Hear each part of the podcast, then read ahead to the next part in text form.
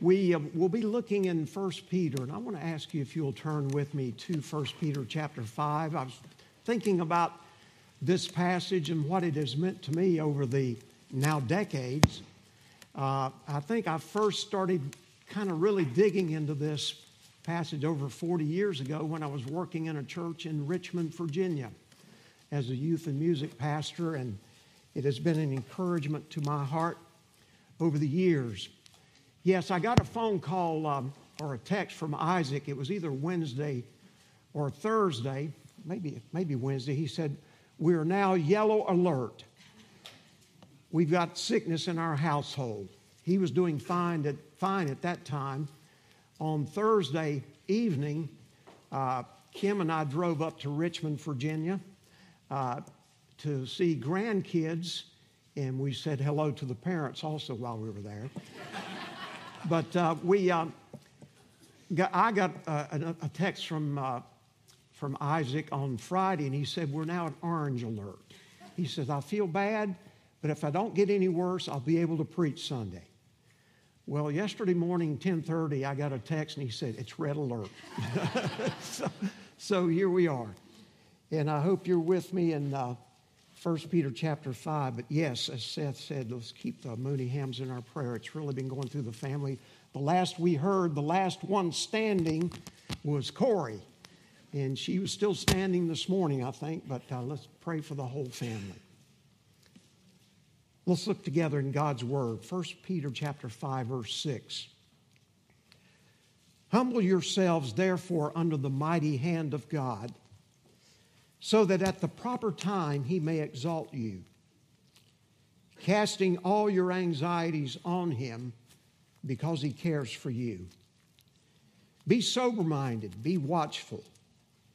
Your adversary, the devil, prowls around like a roaring lion, seeking someone to devour. Resist him, firm in your faith, knowing that the same kinds of suffering are being experienced by your brotherhood throughout the world. And after you have suffered a little while, the God of all grace, who has called you to his eternal glory in Christ, will himself restore, confirm, strengthen, and establish you. To him be the dominion forever and ever. Amen." Let's pray. Father, we have sung about your ancient words, and we thank you for speaking to us through your word, the Bible. Now we have read some of those words. And Father, as we think about those words, I pray for the help of your Holy Spirit in speaking, in listening, and in taking to heart what you have to say to us. Oh God, thank you for speaking. Thank you for the written word. Thank you for the living word, Jesus Christ, your Son. And Father, as we come, we pray that you would open our hearts to hear his voice. We pray in Jesus' name, amen. When I was in seminary, I had some part-time jobs working through seminary. And one of those jobs was that of being an assistant to a pharmacist in our town in Warsaw, Indiana.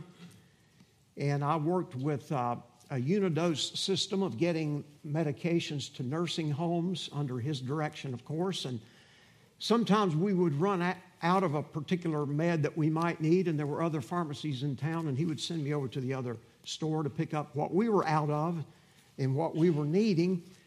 And one day that was my job and privilege, and as it turned out to be, I really am glad it happened to me that day, because the lady in front of me waiting to talk to the pharmacist said something that I had to go home and write it down because it was so good. And I think I was probably thinking something like, I can use this in a sermon someday. And I've used it more than once here at Wake Chapel. But she walked up to the pharmacist and she said, "Give me something to keep me going, something to put me to sleep, something to take away the headache, and something to take away the dark clouds." And I couldn't help but think about her and how much truth was probably involved in those quips that she gave to her pharmacist. And the interesting thing is, he could probably have given her something for everything except the last one. And that is to take away the dark clouds. One reason I like the book of 1 Peter so much is that Peter was writing to Christians who were going through dark clouds of trials. David, your mic is scratching on your beard. Please bend it outwards. Where is the microphone? Right here. I love it. These guys in the booth are great, man. They are awesome. See if that's any better. I don't have time to go home and shave my beard, so we'll have to do that. I do have some water here, though, in case I need it. I've gone through some crud fairly recently, too, so if I do that, it's water. Not something to take away the headache. But Peter was writing the lesson, is that better, Matt? To encourage these folks to stand firm in the true grace of God. And I want you to look 2 verses farther down in 1 Peter to look at the purpose for why Peter wrote this letter. I love what Peter does here. He says, "By Silvanus, a faithful brother, as I regard him, I have written briefly to you, exhorting and declaring that this is the true grace of God. Stand firm in it." In what? The grace of God. Stand firm. So he's writing to encourage these Christians, and he's declaring things to them, and he's exhorting them, and he's going back and forth.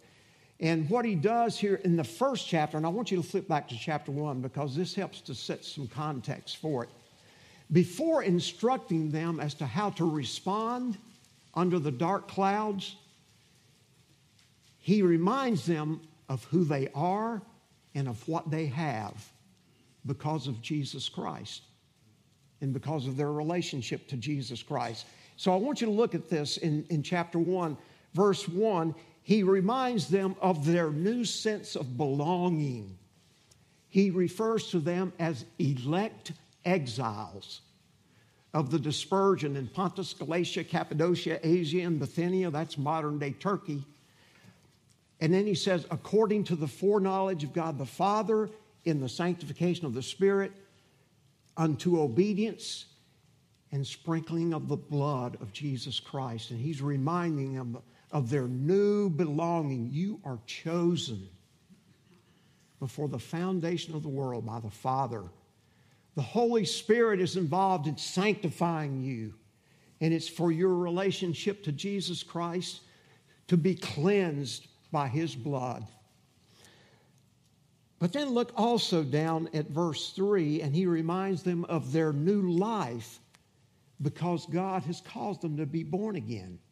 Blessed be the God and Father of our Lord Jesus Christ, who according to his great mercy has caused you to be born again.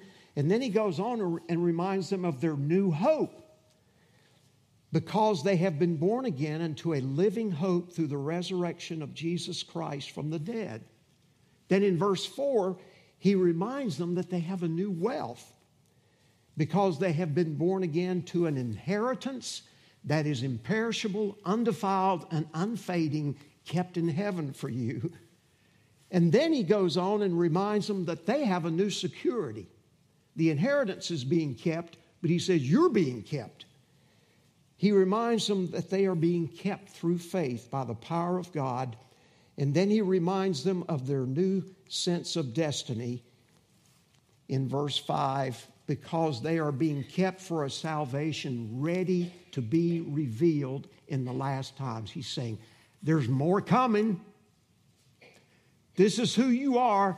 This is what you've got. And he goes back and does more of these throughout the book. We don't have time, of course, this morning to look at all of them.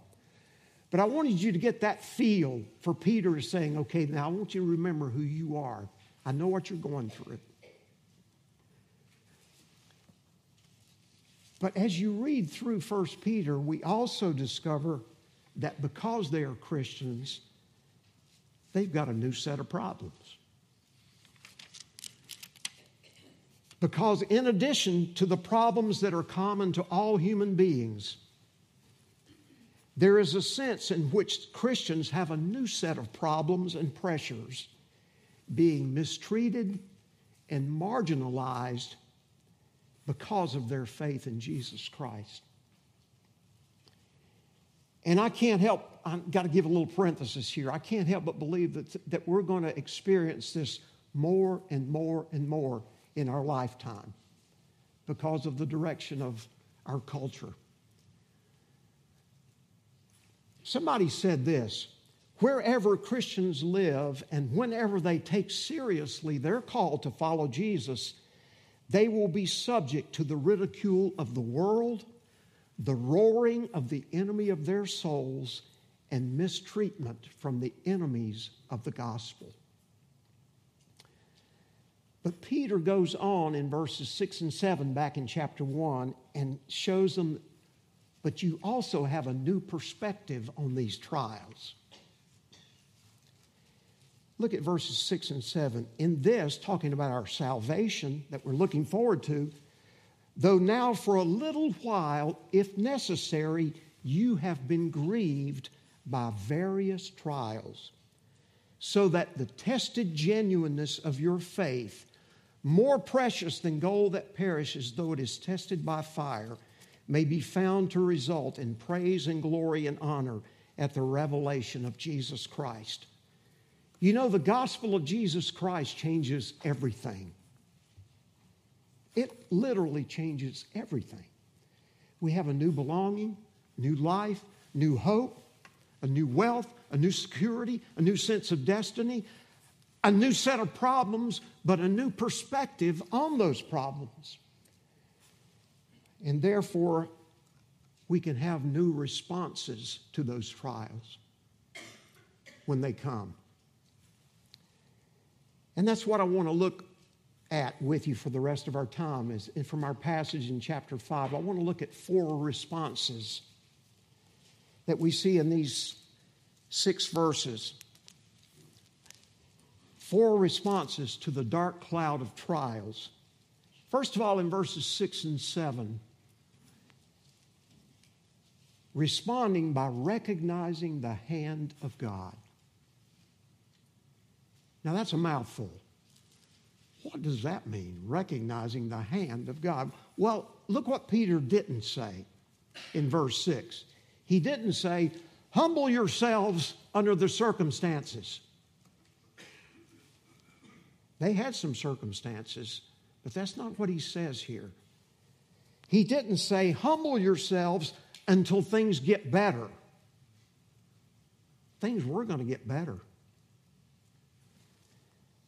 And he didn't say, humble yourselves until those difficult people are out of your life. That happened for some of them. But I love what he says. He says, humble yourselves, therefore, under the mighty hand of God. I have to confess, I too often look at second causes. Oh, this circumstance, that person, this person. And I forget that all of those things are in my life under the mighty hand of God. It's God who's in control. Those circumstances are not in control. Those people are not in control. God is in control. And I imagine it would be a heavy weight if we went around the room this morning and took a little census of the different kinds of trials that all of us are facing this morning. The load would be heavy. But the Lord knows it all, and it's all under his hands. And recognizing the hand of God, I think in these verses involves at least three things. First of all, it involves being humbled under the mighty hand of God. Here in verse 6, that this verb of humble, it says humble yourselves. It's in the passive voice, which means we could translate it literally this way: be humbled, or allow yourself to be humbled under the mighty hand of God. God is up to something. And I love the way Peter starts at verse 6 with the word therefore. And you know the rule, don't you? Whenever you read in the Bible a therefore, you're supposed to see what it's there for. He says, therefore, humble yourselves, or be humble. Look back at verse 5 right before it.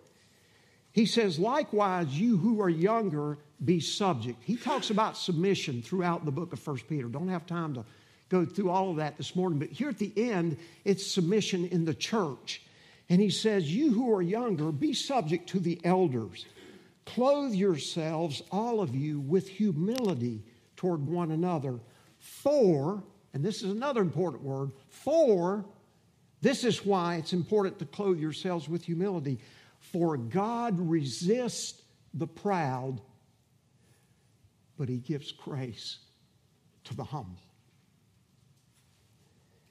God singles out pride as his grand enemy. He sets himself in battle array against pride, and when God opposes anything, guess who wins? God opposes the proud, but don't you love what it says here? He gives grace to the humble. Therefore, allow yourselves to be humbled under the mighty hand of God. Those circumstances, those people, whatever, those various trials, that mistreatment, that malignment, that misunderstanding. Allow yourselves to be humbled under the mighty hand of God. And when someone allows himself or herself to be humbled under the mighty hand of God, he or she is in the position to discover new depths and new riches of grace. So, Peter says, allow yourselves to be humbled. And as we go through those experiences, they are painful, necessary, temporary, but purposeful. And that leads to another thing involved in recognizing the hand of God, and that's the importance of waiting. Because it says in that 6th verse, so that at the proper time he may exalt you. So what is it going to involve to be exalted by God? Well, sometimes we don't know all the answers to that as to how he will do it and when he will do it. But it says it's going to be at the proper time. Those two words, by the way, proper time, is those two words translate one Greek word. And it's the word kairos, and it doesn't refer to just minutes and seconds and minutes and hours like on my clock time, but it refers more to situations, fitting situations that are characterized by suitable circumstances. So it's translated proper time, at the right time, at the proper time, he will exalt you. Now, we do know one thing that's going to be involved in an exaltation for the believer in Jesus Christ, because it's a theme that goes throughout the book of 1 Peter. And it's a joint theme. On the one hand, it's suffering, and on the other hand, it's glory. Suffering, glory. Suffering and glory. And Peter refers to these together. And here in this passage, twice he does it. We won't take time to look at the other three in depth, but look at verse 1. So I exhort the elders among you as a fellow elder and a witness of the sufferings of Christ, as well as a partaker in the glory that's going to be revealed. So Peter says, I saw the sufferings of Jesus. And think about the Peter you know as you read these words from 1 Peter. Peter saw the sufferings of Jesus. But he says, I'm a fellow partaker with him of the glory that's going to be revealed. We're going to see another reference a little bit later in this passage. But flip back to chapter 4 for just a minute. I want you to see another two verses where this joint theme comes up. And I think it's important for what we're looking at this morning. He says in verse 12 of chapter 4, Beloved, do not be surprised at the fiery trial when it comes upon you to test you, as though something strange were happening to you, but rejoice insofar as you share Christ's sufferings, that you may also rejoice and be glad when his glory is revealed. So here's one thing that we can know for sure for the child of God. One thing that's going to be involved in being exalted at the proper time is going to be sharing in the glory that Jesus Christ has and will share with his children. What a day that will be, the song goes, when my Jesus I will see. So Peter says, okay, be humbled. There's grace there for you. Wait. God will exalt you at the right time. But there's another thing involved in it here, and thank the Lord for this as we see it in verse 7. As we're waiting for God's proper timing, we have the awesome privilege of casting all our anxieties upon him, knowing that he cares for us. Look at verse 7. Casting all your anxieties on him. What do you think of when you think of that word anxieties? Worries? I can remember when I was growing up as a little kid, my mother called me worry wart. Worry wart. My sister's here this morning. I don't know if you remember her calling me that yet. You do? Wow. It must have been even worse than I thought it was. Worry wart. It was almost like if I wasn't worrying about something, it worried me that I didn't have something to worry about. So I could, look around for something to make life normal. But worries, anxieties are those things that they distract and divide our mind. They disturb our peace. They put us in a kind of a state of being pulled apart. And I was challenged and encouraged and convicted when I heard or read years ago about this whole thing of worry, when a guy pointed out to me that worry is a subtle form of pride. Wow. Now, when you're worried, you don't look proud. But he goes on and says, worry is a subtle form of pride, and it's sin because it denies the love of God. It says he doesn't care. It denies the wisdom of God because it says he doesn't know what he's doing. It denies the power of God because it says he's not able to help me in this. And it denies the sovereignty of God because it just lives like he's not in control. I don't know why I did that. I am in control. But we must do something with those anxieties and with those worries. And Peter knew that, and he knew they had them. And this is what Peter says. Cast them all on the Lord. Cast them all on the Lord. The word casting here refers not to a mere quiet laying or placing something. Oh, I'm going to cast them on the Lord. It's done. But the word, it implies maybe some difficulty and maybe some energetic energy. Oh, I don't know, maybe implying even some prayer. I've thought about this since I've been thinking about this verse for a while. I believe the book of Psalms helps us to learn how to do this, how to cast our cares upon the Lord. And if you want to learn, if I want to learn more and more how to do it, read the book of Psalms. And you'll see the psalmist going through stuff, and he says, Lord, this is how long, Lord, how long? This is where I am. Woe is me. Where are you? And all kinds of questions. And then he gives them, and he says, this is it, Lord, this is it. This is who you are. This is who I am. This is where I am. Lord, help. Lord, help me. Here it is. I thought I'm rambling, but you get the picture. Cast them. Pour out your heart.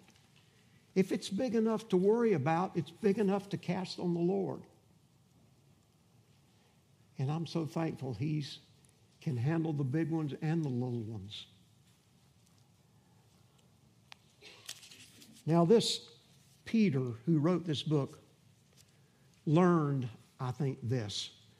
Because he finishes this verse by saying this, because he cares for you. And literally, that phrase is literally translated this way. It matters to him concerning you. That's a literal translation of that phrase. He cares for you. It matters to him concerning you. Do you believe it matters to God, child of God, concerning you? I think Peter learned that in some demonstrable, some obvious ways. It's easier to say obvious. Some obvious ways. Jesus healed his mother-in-law. Jesus gave him a great catch of fish. Jesus helped him pay his temple tax by saying, Peter, go catch a fish and get a coin out of its mouth. Jesus helped him to walk on water, and then when he was sinking, Jesus pulled him back up. And in the book of Acts, when he was in prison, the Lord sent an angel and got him out of prison. So I think Peter says it matters to him concerning you. He knew it, and he's reminding you and reminding me. And a distinctive of Christianity is this simple and wonderful and profound truth. God already cares. We don't coerce God to care by our obedience or by our ritualistic deeds or by our prayers. He already cares. He already loves. So Peter says, casting all your cares, your anxieties upon him, for he cares for you. And we must remember that the mighty hand of God brings into the lives of his children that which first comes through his caring heart for them. Now, I guess in a sense, this may lead to kind of, maybe a sort of carefree type living, not carefree in a reckless sense, but it does not lead to careless living. And that leads to a next response. And these last three will go probably faster than the first one. So don't get nervous. Lunch may not be cold when you get there. The second response, verse 8, very simply this. Remember you have an adversary. Remember you have an adversary. Be sober, Peter says. Be watchful. Your adversary, the devil, prowls around like a roaring lion seeking someone to devour. Peter knew this by experience. And he encourages us to be alert and to be aware. He talks about, first of all, our mindset, and he uses this word sober-minded. It's interesting to me that Peter uses this word two other times in the book of 1 Peter. And I want to take the time to ask you to look at these two other because I think they're enlightening for what we're looking at this morning. Sober-minded. Look at chapter 1, verse 13. Where, by the way, we find the first command that Peter gives in his letter. Therefore, preparing your minds for action and being sober-minded, set your hope fully on what? The grace that will be brought to you at the revelation of Jesus Christ. He's saying, okay, you think soberly. Flip over to chapter 4 and verse 7. The end of all things, chapter 4 and verse 7, the end of all things is at hand. Therefore, be self-controlled and sober-minded, there it is, for the sake of your prayers. Now, in the context of these two, chapter 1 and chapter 4, both of these passages, Peter is emphasizing the importance of being sober-minded because the end is at hand. In view of the end times, Peter says, you stay sober-minded. Here, back in chapter 5, verse 8, he is emphasizing the importance of being sober-minded because of the enemy that we have as believers. So let me put all three of these together.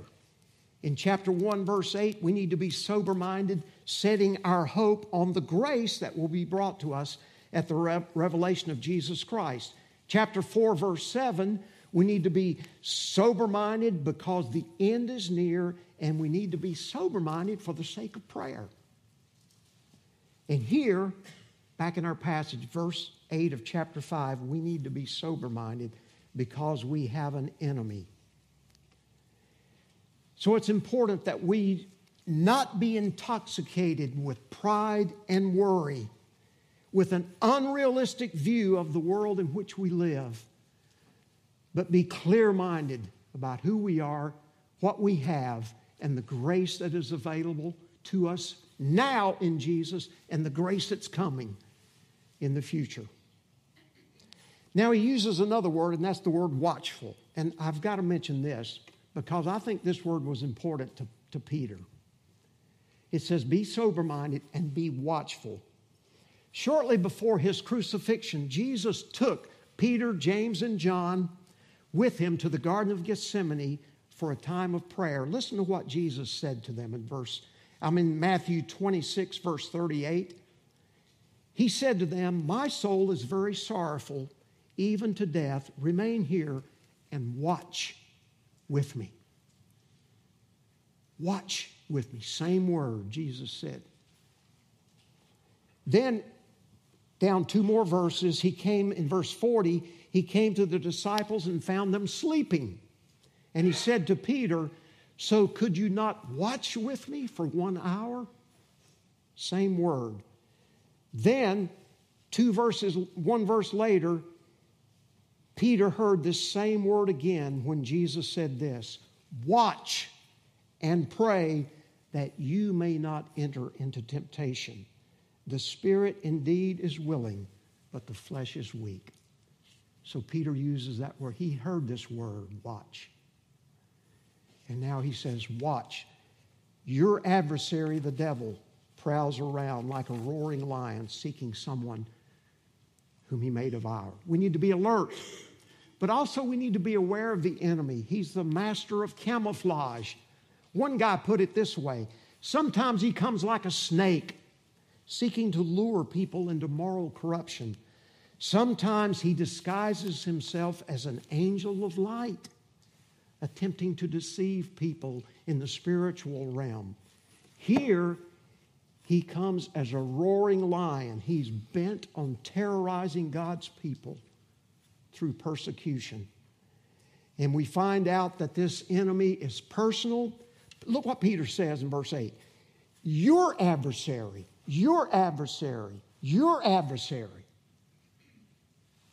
the devil. He's a living personality with no respecter of persons. He's persistent. He says he's always prowling around. He's always seeking someone to devour, but he's also purposeful, and his purpose is always destruction. And he wants to undermine our confidence in the Lord. He wants to silence our confession that Jesus is Lord, and he wants us to renounce our faith and to stop following Jesus And Tom Schreiner, in his commentary on 1 Peter, said this: alertness and awareness are necessary because the devil is prowling about and is using suffering to roar at Christians, hoping to frighten them into apostasy and hence to destroy their faith. Many of us know this morning some who have said, I've reevaluated my faith. I'm no longer a follower of Jesus. That's what the enemy wants.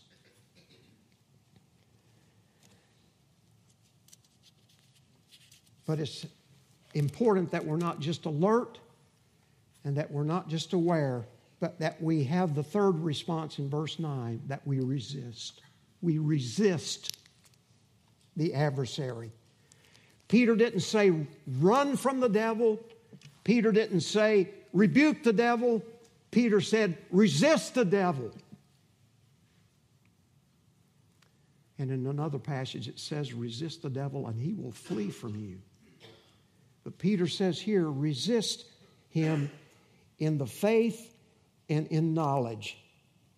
How did Jesus resist in temptation? It is written. It is written. It is written. He referred to the faith. He referred to ancient words that had been delivered to the saints. We have those words. He says, resist him in the faith, literally.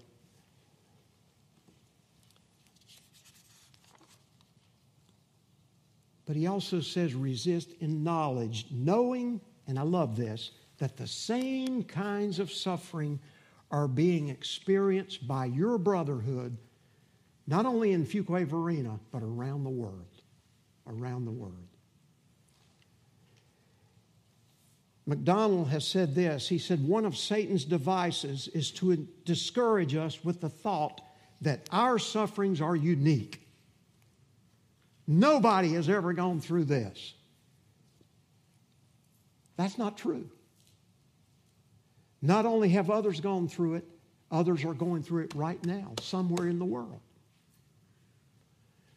And by the way, in the book of Psalms, I believe there is no emotion that will ever be experienced that's not mentioned in the book of Psalms. So, I'm not alone in my little pity, worry boat. And neither are you. John Calvin said that the enemy likes to seek to sever us from the body of Christ, our brothers and sisters in Christ. I mentioned this the other week. One of my professors at school said something that struck a nerve with me because it's true of me. He said, sometimes I go to church and I'm not believing and I bump into people who are believing. And they encourage me, keep trusting, keep looking unto Jesus, the author and finisher of our faith. But also, we come to church and we bump into one another, and we can pretty much guarantee that a couple of those people we bump into are going through some dark clouds that we don't even know about. So Peter says, you resist the adversary. He wants you to stop following the one to whom it matters concerning you. But Jesus wants us to keep following. And again, Peter wrote the book of 1 Peter. Listen to what Jesus said to him at one time. And this was before Jesus took him to the garden where Jesus told him to watch.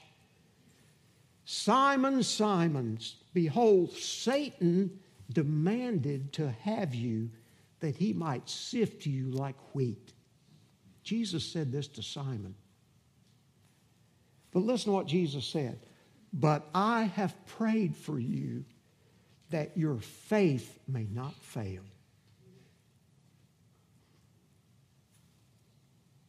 And when you turn again, Jesus knew Peter was going to deny him later. In fact, he told Peter that. But Jesus here says, Peter, when you turn again, strengthen your brothers. Peter said to him, here goes Peter, I love it. Lord, I'm ready to go to prison and to death for you. Jesus said, I tell you, Peter, the rooster will not crow this day until you deny me 3 times. But earlier he said, Peter, when you turn. I love the little phrase that Martin Luther is 21 after. Y'all, we're doing great on time. I'm not going to pat myself on the back yet because I haven't done number 4 yet, but it's short and it is so sweet. But I love that phrase that Martin Luther put in The Mighty Fortress Is Our God. He said this, for still our ancient foe does seek to work us woe. His craft and power are great and armed with cruel hate. On earth is not his equal. On earth is not his equal. We're not equal to the enemy. Look what Peter says in verse 10. And after you have suffered a little while, the God of all grace, who has called you to his eternal glory in Christ, will himself restore, confirm, strengthen, settle you. To him be the dominion forever and ever. The enemy's equal is in heaven. And the one who's in heaven is with his people. And he's pouring out grace. And he's saying, stand in my grace. I'm with you. There are 2 incentives to rest your utmost confidence in God. That's the last response when you're under the dark clouds of trial. Rest my utmost confidence in God. It's a battle. First of all, because of who he is. I love the way he says, the God of all grace. He is the all-time source of all-time help for all the needs of all believers for all time throughout all the earth. He's the God of all grace. There is no need that his grace does not meet. He's the God of glorious purpose. He says here, he's the one who has called you with a view to his glory. Remember that theme, double theme? Suffering and glory. He says here, after you have suffered a little while, he will do something. But before that, it says, he has called you to glory. It's coming. Child of God, it's coming.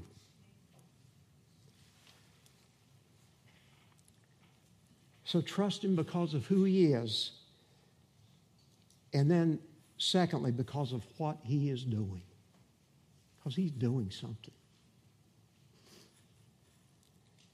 And what he is doing includes suffering. It includes suffering. It's obvious. It's under his mighty hand. It says here in verse 10, after you have suffered a little while, that phrase, that word, little while, is also in chapter 1, verse 6, in which you rejoice, though now for a little while you have been grieved by various trials. It's coming, and if it hasn't come, it will. So what he is doing includes suffering, trials that are varied, painful, necessary, purposeful, but temporary. But what he is doing is intensely personal. There in verse 10 it says, he himself will do something. He will restore, he will strengthen, settle, he will establish you. What he is doing involves preparation. Jesus at one time said to Peter, Peter, Satan has demanded you. He wants to sift you like wheat. But he said, I pray for you that your faith will not fail. And after you turn, I want you to strengthen the brothers. Peter is strengthening the brothers and sisters this morning because we're reading his words. Peter denied Jesus But on the shores of the Sea of Galilee after his resurrection, Jesus met with some disciples there, and he talked to Peter and three times. Peter, do you love me? Do you love me? Do you love me? Peter, I want you to feed my lambs. I want you to tend my sheep. I want you to feed my sheep. I want you to follow me, Peter. So when Peter says, the God of all grace who has called you to his eternal glory in Christ Jesus will himself restore. Jesus restored Peter. He will strengthen you. Jesus strengthened Peter. He will settle you. He settled Peter, but Peter needed more settling later on, like we will until we go to glory. We'll need settling all along the way. Jesus established him. He was not perfect, but he was a servant. 27 after the hour, and the Heidelberg Catechism says this, in God I trust and doubt not that even all the troubles which he sends to me in this vale of tears, he will turn to my good. He's big enough to be able to cause all things to work together for good to those who love him and who are the called according to his purpose. I think it was Swindoll that said years ago, nothing touches me that hasn't passed through the hands of my heavenly Father. Nothing. And then he said this, everything I endure is designed to prepare me for serving others more effectively. Everything. God's working. God's doing things. And God wants you to stand in his grace. She must have been a lovely lady. I never saw her, never knew her. She was a lot older than me by a couple of centuries. Her name was Carolina Sandelberg, and she was referred to as the Fanny Crosby of Sweden. We've got two of her hymns in our hymn book. She was a fragile lady in health, I've read. Very artistic. Must have been close to her father, who was a Lutheran pastor. When she was 26 years old, off the eastern coast of Sweden, she and her father were on a boat ride. The boat lurched through her father overboard. She saw her father drowned. And she was already a poet. And I read one guy that said the next year she wrote 14 poems. And what she was doing, she was processing her grief with scripture and then writing poetry. That was the way of her, that she did it. I'm not a poet. As they say, you can tell by my feet, they're not Longfellows. No, I'm sorry. But that's the way she did it. She processed it with scripture and with poetry. One of the poems she wrote that year was Children of the Heavenly Father. I'm not going to refer to that. We're not going to sing that one this morning. But she talks about we're children of the Heavenly Father. Wish I could quote the words. I can't, but they're wonderful. Find it in the hymn book. We're going to sing another one that she wrote 7 years after that. She didn't write this one the first year, but she wrote this one 7 years later. And it's day by day. And with each passing moment, strength I find to meet my trials here. Trusting in my Father's wise bestowment, I've no cause for worry, or for fear. And I love what she does. She, you can go ahead, Trudy, and start doodling if you want to. I love the way Trudy doodles.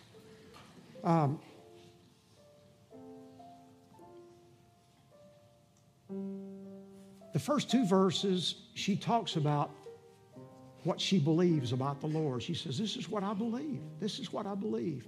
But when she gets to the last verse, she prays. And she says, help me then.